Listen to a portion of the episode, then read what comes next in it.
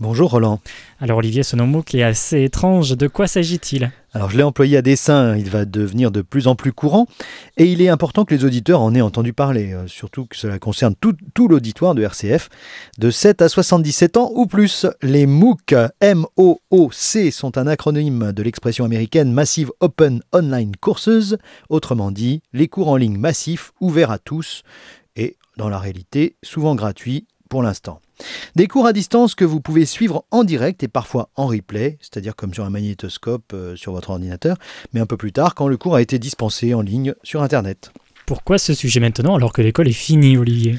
Eh bien, j'ai pensé à vous parler de cela juste avant les vacances car c'est un moment où chacun peut parfois s'ennuyer ou avoir envie de passer du temps à faire autre chose que de se baigner, de se bronzer, de lire un livre ou d'aller visiter le riche patrimoine local, même si cela peut être très agréable. Les vrais MOOC sont de véritables cours réalisés par les services TIS, Technologie de l'information et de la communication pour l'enseignement, des universités.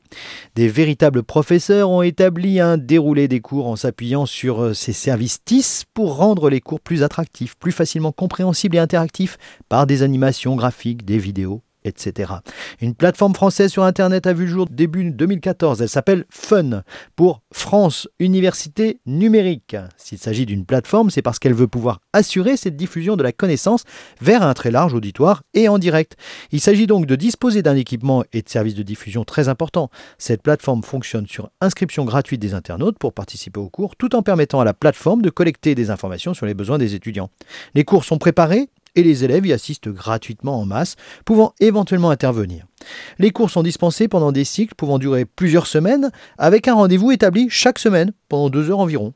Les cours de cette plateforme peuvent être un excellent niveau, d'un excellent niveau sur euh, des sujets assez larges, même s'ils sont encore un peu limités en nombre de thématiques et si parfois certains cycles sont terminés et ne proposent pas le replay.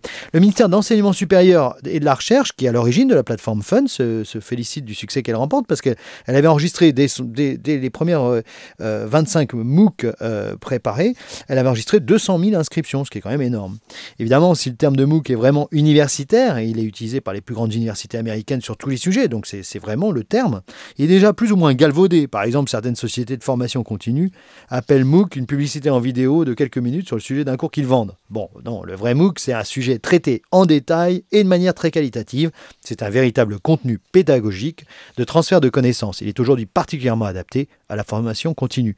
Mais il y a bien d'autres MOOC ou équivalents qui existent et qui traitent de sujets très variés.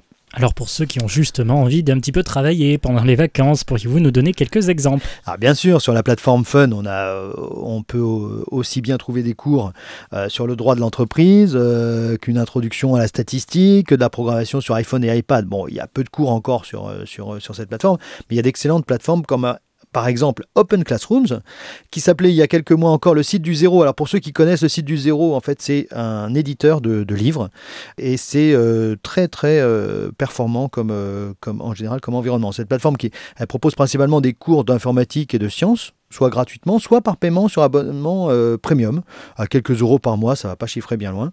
Sur Dailymotion et YouTube aussi, vous pourrez également découvrir de, nombreuses formations très variées, pas forcément en entrant le mot-clé MOOC, mais plutôt cours sur ou formation A. Euh, et là, vous allez découvrir des tas de choses, même sur la couture ou la, manière de réparer un iPhone. Bon, en tout cas, Olivier, est-ce qu'on peut vraiment apprendre de cette manière? Oui, alors les cours en ligne, c'est un bon moyen d'apprendre autrement que ce que l'on pourrait apprendre dans les livres. Les cours sont très bénéfiques, en général, pour une vision ensemble, jusqu'à un certain nombre de niveaux de détail. Ils sont un facilitateur de transfert de la connaissance, car ils permettent de placer au bon endroit, avec une bonne logique du sujet, les détails qui arrivent au fur et à mesure. Euh, un livre est très complémentaire, car il permet d'approfondir euh, ce que l'on n'a pas compris ou de revoir autrement les choses pour avoir une vision encore plus périphérique du sujet. Apprendre dans un livre est parfois trop linéaire, trop structuré. Les, cours permettent aussi l'interaction avec celui euh, bah, qui sait, le professeur, parfois qui ne sait pas forcément tout non plus d'ailleurs. Merci Olivier pour votre chronique. On en sait maintenant plus sur les MOOC. Donc voilà, vous l'avez compris. Pour ceux qui veulent aller bosser un petit peu pendant les vacances, voilà la direction qu'il faut prendre. Merci Olivier. On vous retrouve très bientôt avec une nouvelle chronique. Merci Roland. À bientôt.